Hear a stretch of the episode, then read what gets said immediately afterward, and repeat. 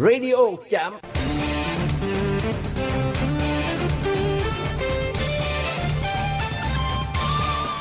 Chạm chạm. Chạm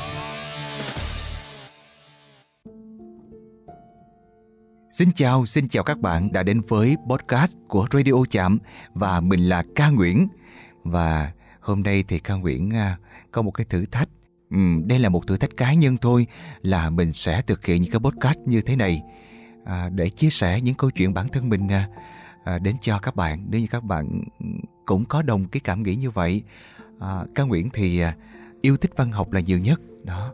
Cho nên là ca nguyễn sẽ gọi là bám sát vào những cái chủ đề về văn học. Ừ, nhân đây thì cũng à, sẽ được giới thiệu một chút.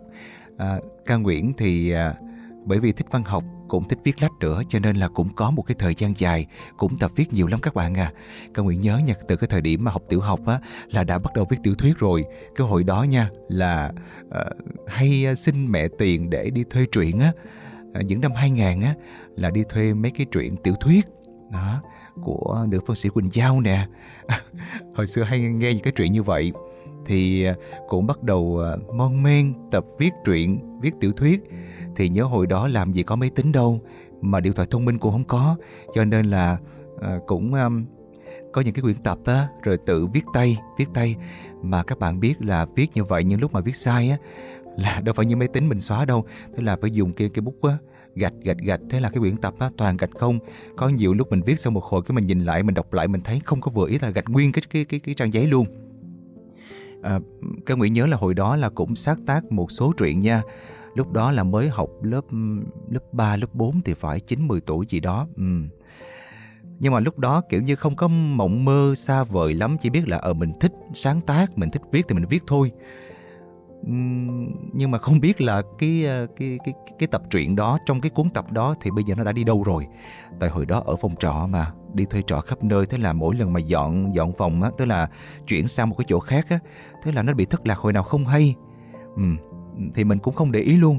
À, sau khi mà mình à, lớn lên rồi á mình bắt đầu nhận thức là mình muốn đó viết chuyên nghiệp tức là uh, cũng đi theo con đường viết chứ không phải là viết cho vui nữa thì mình mới nhớ là à, hồi trước lúc còn nhỏ mình có từng viết mà. Vậy thì những cái cuốn tập mình viết hồi xưa đâu rồi? Cả một cái tài nguyên mà sáng tạo của mình cái chất xám của mình. Nhưng mà rất tiếc là tìm không ra quý vị à cho nên cũng tiếc lắm. Đó là cái kỷ niệm năm xưa nếu không là bây giờ cũng có một số tác phẩm rồi. À, à, khi mà Cao Nguyễn lên đại học thì cũng có tập tành viết thế là cũng gửi đi một số nơi những cái tác phẩm ngắn thôi. Tại vì á mình kiểu như là mình à, mình mới á cho nên cái việc mà gửi hẳn một tác phẩm lớn đến cho những nhà xuất bản thì cái cái cơ hội mà được nhận xuất bản nó khó lắm các bạn à. Bởi vì có rất nhiều những người đã làm chuyên nghiệp rồi những tác giả nổi danh rồi thì họ sẽ ưu tiên những tác giả đó hơn. Còn mình quá mới thì thì cái cái um, cái xác suất để được chọn để mà in thì rất là khó.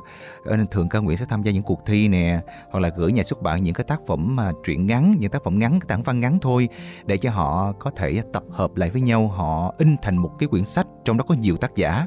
À thì đây à, cách đây vài tháng thì ca nguyễn có nhận được thông tin nhà xuất bản là cái tác phẩm của ca nguyễn được chọn để uh, in in chung với nhiều tác giả khác trong một cái uh, quyển sách.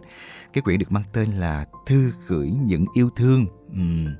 À, trong đây tập hợp những cái, à, uh, tản văn thôi các bạn à. Tản văn những cái cảm xúc của người con của người chồng người vợ của người anh dành cho em mình của tình đồng đội tình yêu thương. Nói chung là rất là nhiều cái tình cảm khác nhau của tình thầy cô học trò nữa.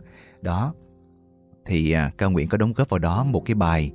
Thực ra là là một tác giả có thể gửi nhiều bài nhưng cao nguyễn chọn không bài một và tại cao nguyễn nghĩ là không biết mình có được chọn đăng hay không mà viết nhiều bài xong không đăng cũng vậy thôi viết một bài thôi. Thế là ca nguyễn trong một lúc ngồi suy nghĩ là ờ mình viết về gì bây giờ đây? Uhm, thế là bắt đầu trong đầu nảy nảy ra một cái ý tưởng là mình sẽ viết về tuổi thơ của mình. Mà tuổi thơ của ca nguyễn á uh, những cái năm mà ca nguyễn cỡ 10 tuổi á ừ, cái thời điểm đó nó cũng còn khó khăn lắm. À, mẹ bán nước sâm ở ngoài à, ngoài đường á. À, hồi xưa có những cái đường vỉa hè đó thì mẹ bán nước sâm ở dạng như vậy. Rồi có bán kèm theo áo mưa nè thuốc lá nè bán nhiều lắm xin gum nữa. Mấy người đi đường chạy ngang hay ghé mua để uống mà hồi đó mà các bạn biết là nước sâm bán có ngàn ly à. Đó mà nói chung là tại vì à, ở à, Sài Gòn cho nên là nắng nóng á, cho nên là cái việc bán nước sâm nó cũng đắt hàng lắm. Thì mình cũng nhớ lại mình mường tượng lại cái cái cái cái à, cái, khoảnh khắc đã trải qua hồi hồi trước cách đây mấy chục năm rồi. Thì Nguyện bắt đầu viết nha. Các Nguyện nhớ là từ lúc bắt đầu viết cho đến hoàn thành xong là khoảng 30 phút. Ừ, cỡ đó đó. 30 phút. Uh, chưa tính phải ngồi gọt vũ lại nữa. Tức là xem cái câu đó đã hợp lý chưa? Thế là ngồi đọc lại từ đầu đọc đọc đi đọc lại biết bao nhiêu lần để xem cái câu này mình thay thế cái câu khác cho nó hay hơn vậy đó. Rồi như thế nào đó. Thì ờ, sau đó mình cảm thấy à cũng ổn rồi đó bắt đầu gửi đi. Đó, thì ờ, và sau đó được nhà xuất bản thông báo là mình đã à, có một cái tác phẩm được in chung rồi thì khi mà đăng lên Facebook á thì có nhiều bạn cũng inbox là cũng có mua. Chủ yếu là giới thiệu sách để cho các bạn mua. Không thật ra là có tác phẩm in là vui rồi. Các nguyễn nghĩ như vậy.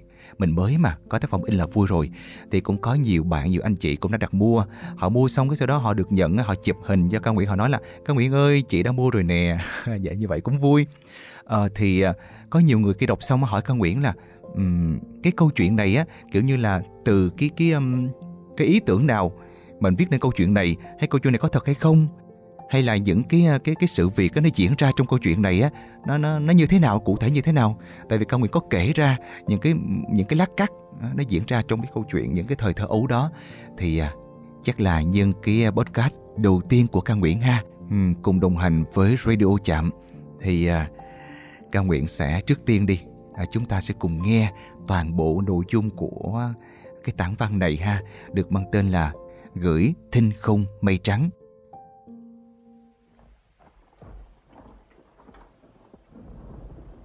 Ai cũng có một vùng trời ký ức, mà thẳng hoặc mình ủy thác vào đó những cha chiết nhớ thương. Rồi cũng thẳng hoặc mà mênh mênh những nghĩ suy.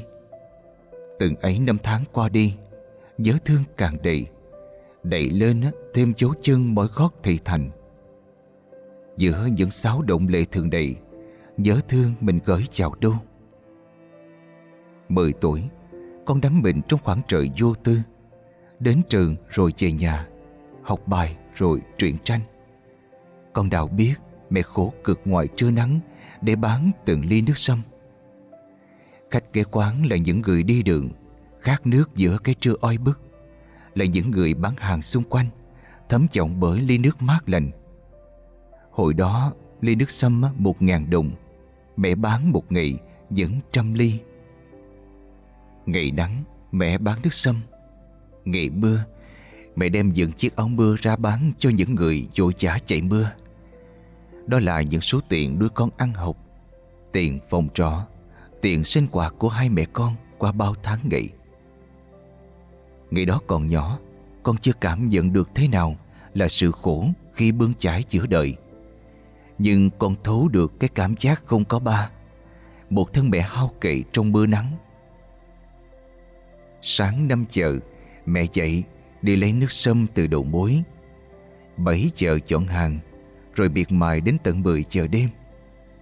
Một ngày Con gặp mẹ có đôi lần Trong giờ cơm trưa và chiều.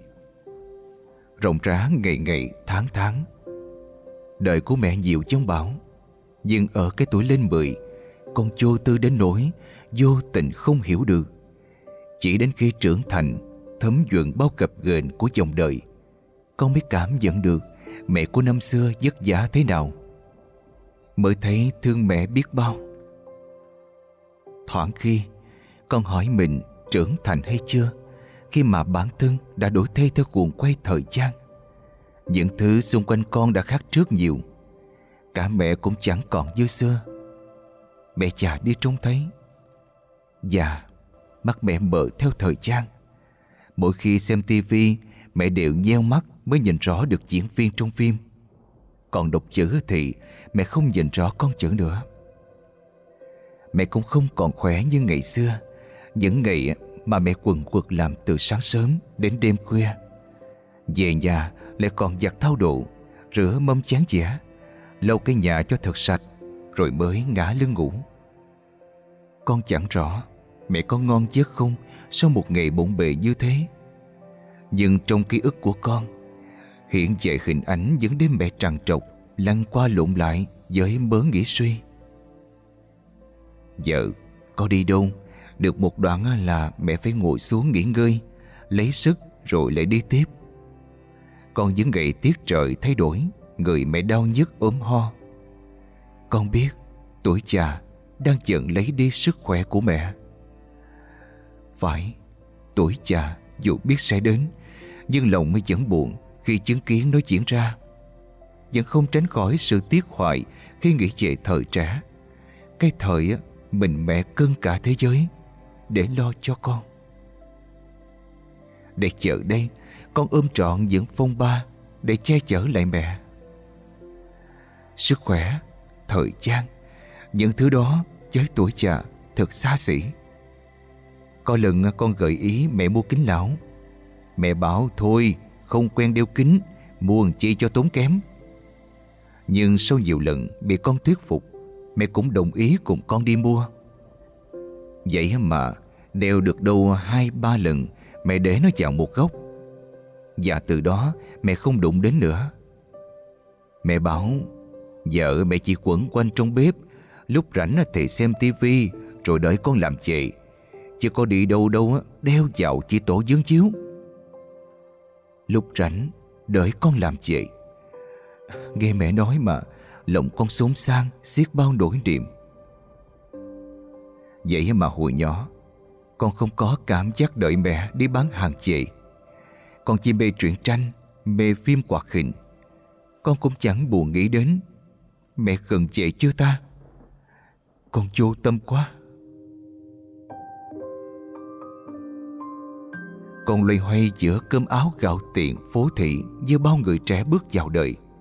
Con gặp vô chàng khó khăn. Những lần con bị người ta la mắng vì làm không hiệu quả. Những lần con bị người ta quăng một sắp tài liệu vào mặt vì làm không đúng ý. Con tuổi lắm, con liền nghĩ đến mẹ. Hình ảnh mẹ hiện ra trong tâm trí, thôi thúc con chỉ muốn chạy về nhà để ôm mẹ. Con muốn khóc với mẹ. Khóc như những ngày con còn bé nhỏ, vẫn thường ôm mẹ khóc khi cô đứa nhóc hàng xóm bắt nạt. Nhưng con nghĩ được lại chẳng làm được. Mỗi khi chạy đến nhà, nhìn thấy mẹ, con lại chẳng thốt ra được một lời. Nhìn đôi mắt nhiều tâm trạng của con, chắc mẹ cảm nhận được. Mẹ hỏi, bộ à, bị ai la hả? Sao cái mặt buồn hiu vậy? Con ổn không? Nói mẹ nghe. Con lờ đi ánh nhìn của mẹ. Dạ, không có gì đâu mẹ. Con đáp dội như cố lẫn tránh đi một sự thật rằng con quá yếu đuối.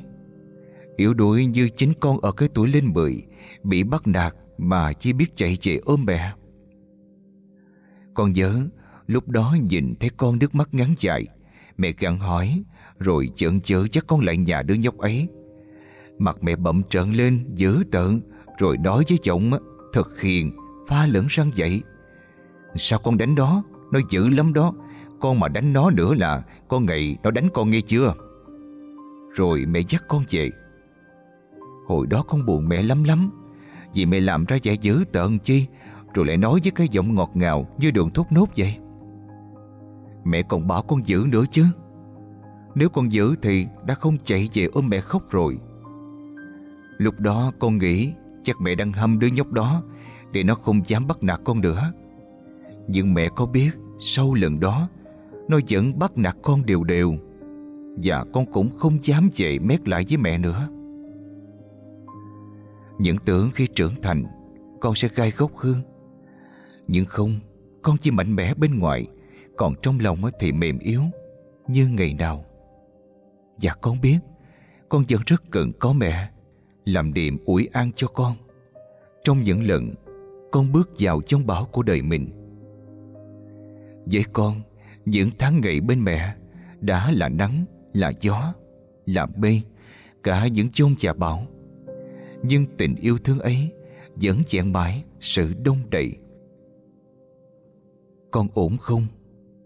Lần nào mẹ cũng hỏi thế Và câu trả lời của con Lần nào cũng vậy Con ổn mà Nhưng mẹ ơi Con biết Có những thứ dù không hề muốn Nhưng nó cũng sẽ đến và đi Đó là thời gian con sợ rằng rồi sẽ đến một ngày con phải tốt lên. Mẹ ơi, con không ổn, con cần có mẹ. Chỉ là lúc ấy, mẹ như mây trắng về trời.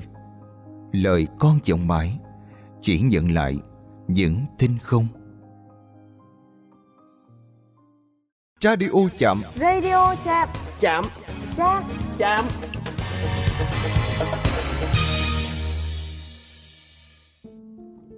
Hello các bạn ơi, rồi như vậy là ca Nguyễn vừa à, thể hiện lại những cái à, nỗi lòng của chính bản thân mình. À, cái cảm giác mà mình đọc cái tác phẩm do mình viết á, nó cũng khác lắm các bạn à. Nó khác so với lúc mà mình ngồi mình mình nghĩ ra mình viết. Còn bây giờ thì mình mình đọc mình đọc khác nha, mà mình thu âm lại cái cảm giác nó càng khác nữa. Bao ký ức hồi về thì à, trả lời lần lượt từng bạn nè. Tại vì có nhiều bạn cũng hỏi các Nguyễn về cái cái những cái uh, cái lát cắt những cái câu chuyện trong đây. Thì uh, câu chuyện hoàn toàn có thật. Hồi đó là um, mình ở phòng trọ cho nên là cũng chuyển chuyển trọ nhiều lần lắm. Cứ đi đến đâu á là cái công việc chính của mẹ là bán nước sâm mẹ luôn có cái xe nước sâm và dù đi đến đâu thì không làm công việc nào khác chỉ bán nước sâm mà thôi. Đó nói chung là hồi nhỏ là à, sống bằng nghề nước sâm à, thu nhập bằng nước sâm. Cái tiền học của mình cũng nhờ vào xe nước sâm. Nói chung bán cũng đắt. Tại vì như nãy mình nói là à, Sài Gòn nóng lắm cho nên là những cái mùa nóng là người ta uống nước sâm nhiều lắm. Ừ. hồi đó làm gì có mấy cái vụ mà mấy cái quán nước nhượng quyền như bây giờ mà phổ biến đâu. Cho người ta đi đường ta thấy người ta kéo vô thôi. Kiểu như vậy. Còn những cái câu chuyện chẳng hạn như trong đây có rất nhiều bạn nha hỏi về câu chuyện hồi nhỏ mình bị ăn hiếp á. Trời hồi nhỏ bị ăn hiếp dữ lắm bà con ơi.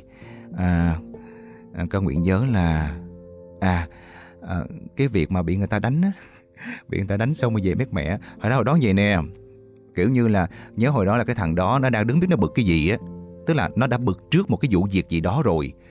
Bình thường mình với nó nói chuyện với nhau bình thường cũng hay giỡn hớt với nhau lắm mà bữa đó nó bực cái gì á nó cọc tánh thì mình lại mình thấy nó đang đứng nhăn mặt thì mình nói vài câu đùa đùa với nó mà mình quên rồi mình quên là mình nói cái cái câu gì rồi nhưng mà chắc là cái câu đó làm cho nó khó chịu hay sao á nó quay lại Mắt nó trợn trắng lên. Nó lấy tay hả? Nó giọng vô má một cái trời. Phải nói là lúc đó hả? Gọi là trăng sao luôn. Đó là choáng váng mặt mày luôn. Tại vì bị đánh bất ngờ quá. Xong rồi mới lật đật à, gọi là khóc xước mướt ngay tại đó. Đó còn nhỏ mà chút xíu con nít mà. Chạy về mét mẹ. Nó đánh con á mẹ. Thì như vậy Mẹ dắt lại tận trước cửa nhà nó luôn Cũng nói câu y gian vậy đó. Nhưng mà kiểu như như là um, không có phải la mắng gì mà kiểu như là khuyên là đừng có đánh nó nữa. Nó dữ lắm á đừng đánh nó nha. Kiểu như vậy thôi. Thì ca nguyện nhớ được những cái cái cái lát cắt đó nhớ được cho nên ca nguyện mới viết ra. Thì à, sau đó nó có xin lỗi. Vậy đó đánh ta xong mới xin lỗi à. còn à, cái chuyện mà à, lúc mà mình đi làm á lớn lên đi làm mà bị à, bị bị à, sao ta? Ma cũ ăn hiếp ma mới thì cũng không đến nổi nhưng mà cái chuyện mà mình cũng ờ, hay bị la đó, thì cái chuyện đó chắc là ai đi làm rồi mới hiểu cảm giác đó ha. Ai đi làm rồi mới hiểu. Cũng bị la nhiều lắm, mà tính cũng dễ tự ái nữa. Hồi đó mỗi lần bị la là cứ ngồi đó khóc rơi nước mắt vậy đó. Mà cái thời điểm mà đi làm là ở xa mẹ rồi. Cứ nhiều lúc gọi điện về tính mét mẹ, tức là tính kể cho mẹ nghe nhưng mà chưa kịp kể là đã rơi nước mắt rồi không đành kể. Mà kể xong mất công mẹ lo nữa cho nên là thôi không kể luôn. Chỉ hỏi thăm qua loa rồi cúp máy cúp máy xong ngồi khóc vậy đó rồi cái chuyện mà bị người ta quan sát tài liệu vô mặt có thật nha quý vị. Chuyện nó có thật hoàn toàn luôn á. Tại cái hồi đó đi ờ, đi đi ờ, nói chung làm về báo chí mà thì có những cái thời điểm mà dân báo cũng uh, hay có cái tôi lớn lắm không chỉ mình mà những người đi trước mình á họ hướng dẫn mình họ cũng có cái tôi lớn lắm thì khi mà họ giao nhiệm vụ á mình làm xong á mà họ thấy không vừa ý họ không thấy vừa theo cái cách của họ tức là mình cho rằng như vậy là đúng rồi nhưng họ cho rằng cái đó không đúng đối với họ nha chứ không phải là đúng mẫu số chung Họ muốn phải theo cách của họ Kiểu như vậy. Thì họ mới la cho một trận Mà không phải la một lần đâu Mà thường xuyên bị la như vậy. Mà tại vì hồi đó mình còn non nớt quá Mình không có khéo. Kiểu như là mình phải trải đời nhiều Mình khéo léo hơn. Mình biết gọi là à, nhẫn Đặt chữ nhẫn lên trước tiên. Nhẫn nó khác nhịn nha quý vị. Mình không nhịn nhưng mình biết nhẫn Để cho mọi chuyện nó êm xuôi. Nhưng hồi đó non nớt quá bộc trực quá mà. Không nhịn không nhẫn gì luôn. Thế là cũng xung đột mấy lần. Thì cũng có lần cũng làm trái ý như vậy. Chỉ hoài mà không biết à. Đã chỉ vậy rồi còn làm sai nữa. Cái cái cái cái cái chồng tài liệu mà mình viết, mình soạn á, quăng thẳng vô mặt mình luôn. Thì kèm theo câu nói như vậy. Đã chỉ nhiều lần còn không biết nữa. Là ngay tại chỗ làm luôn quý vị. Đem cái này về, viết lại cho tôi. Đó, tức là về đánh máy lại đó. Ừ. cho nên hồi đó cũng buồn lắm. Nhưng mà cũng cố gắng vượt qua. Thì à, lúc đầu mình mới rồi sau đó mình cũng cũng có nhiều lứa nó nó vào. Thì vô hình trung mình trở thành người cũ. Thì cũng hết gặp phải những cái tình trạng đó. Ừ. thì đó là một cái kỷ niệm thôi. Cái kỷ niệm à, không thể gọi là vui hay không vui, mà đó là một cái kỷ niệm để cho mình trưởng thành hơn, phải không nào? Thì những ai đi làm rồi sẽ biết. Còn những ai chưa đi làm thì hãy chuẩn bị tinh thần đi dù không gặp cái tình trạng y chang như ca Nguyễn, nhưng các bạn sẽ gặp phải những cái tình trạng nó tương tự như vậy, hoặc là nó có những cái câu chuyện khác mình xảy ra khi mình là một người mới vào môi trường công việc nào đó chẳng hạn. Ừ. mà những lúc đó nha, có một sự thật là mình chỉ nghĩ về gia đình thôi. Nhớ gia đình cực kỳ, không biết tại sao. Lúc đi chơi, lúc đi làm xa nhà, ở xa nhà nhiều lúc cũng không nghĩ về gia đình mà những lúc bị người ta ức hiếp hay những lúc mình cảm thấy tuổi thân á mình liền nghĩ về gia đình các bạn à cho nên là đó là những cái tâm tư tình cảm những cái um, cái cái cái nỗi niềm mà ca đã gửi gắm vào cái um, bài tản văn gửi tinh không mây trắng Thật ra thì lúc đầu viết xong á, cái tựa đề không phải như vậy đâu. Tựa đề à, ca viết khác kìa. Cái tựa đề à, ca đặt là Mẹ ơi, con không ổn. Nhưng mà sau đó sau khi được uh, tư vấn tư vấn từ nhiều bạn tư vấn từ những người đã viết lách chuyên nghiệp rồi thì họ mới à, gọi là hướng mình sang một cái cách đặt tiêu đề khác. Chứ không có đặt tiêu đề cái kiểu mà à, đi thẳng vấn đề như vậy. Ừ, thì à, nói chung cũng đó cũng là một cái cái um, cái cách thức để mình có thể đặt tiêu đề hay mình viết. Và từ đó là cái uh, cái tên gửi tinh không mây trắng ra đời. Nói chung cũng là cái duyên thì ca rất là vui khi được góp một cái à, cái bài viết của mình trong cái cuốn sách này. Cuốn sách được mang tên thư gửi những yêu thương. Đó, và hy vọng là sẽ có một cái thời gian à, gần nhất, những tác phẩm kế tiếp của ca sẽ được à, gọi là lên kệ, được xuất bản tiếp. Hy vọng là như vậy, bởi vì đây cũng là một cái bước đệm để cho ca đến với cái công việc viết lách của mình, công việc mà ca yêu thích từ rất là nhỏ rồi, thì hôm nay với những chia sẻ này thì hy vọng là cái à, podcast của ca Nguyễn cùng với radio chạm đã mang đến cho quý vị à, những phút giây chúng ta à, thư giãn nè. Và nếu như có những cái câu hỏi nào đó muốn hỏi ca Nguyễn hoặc là những cái chia sẻ những tâm sự của mình, gửi đến ca Nguyễn để ca Nguyễn cùng trò chuyện, chia sẻ lại với các bạn thì các bạn cứ đừng ngần ngại nha. Hãy inbox cho ca Nguyễn cùng với radio chạm. Còn bây giờ thì số podcast kỳ này cũng sẽ được khép lại. Ca nguyện chúc cho quý vị sẽ có nhiều sức khỏe nè và à, luôn thực hiện được những cái mục tiêu, những dự định của mình ha. Còn bây giờ thì ca nguyện cùng Radio Chạm xin chào và hẹn gặp lại nhé. Radio Chạm Radio Chạm Radio Chạm Radio Chạm Radio Chạm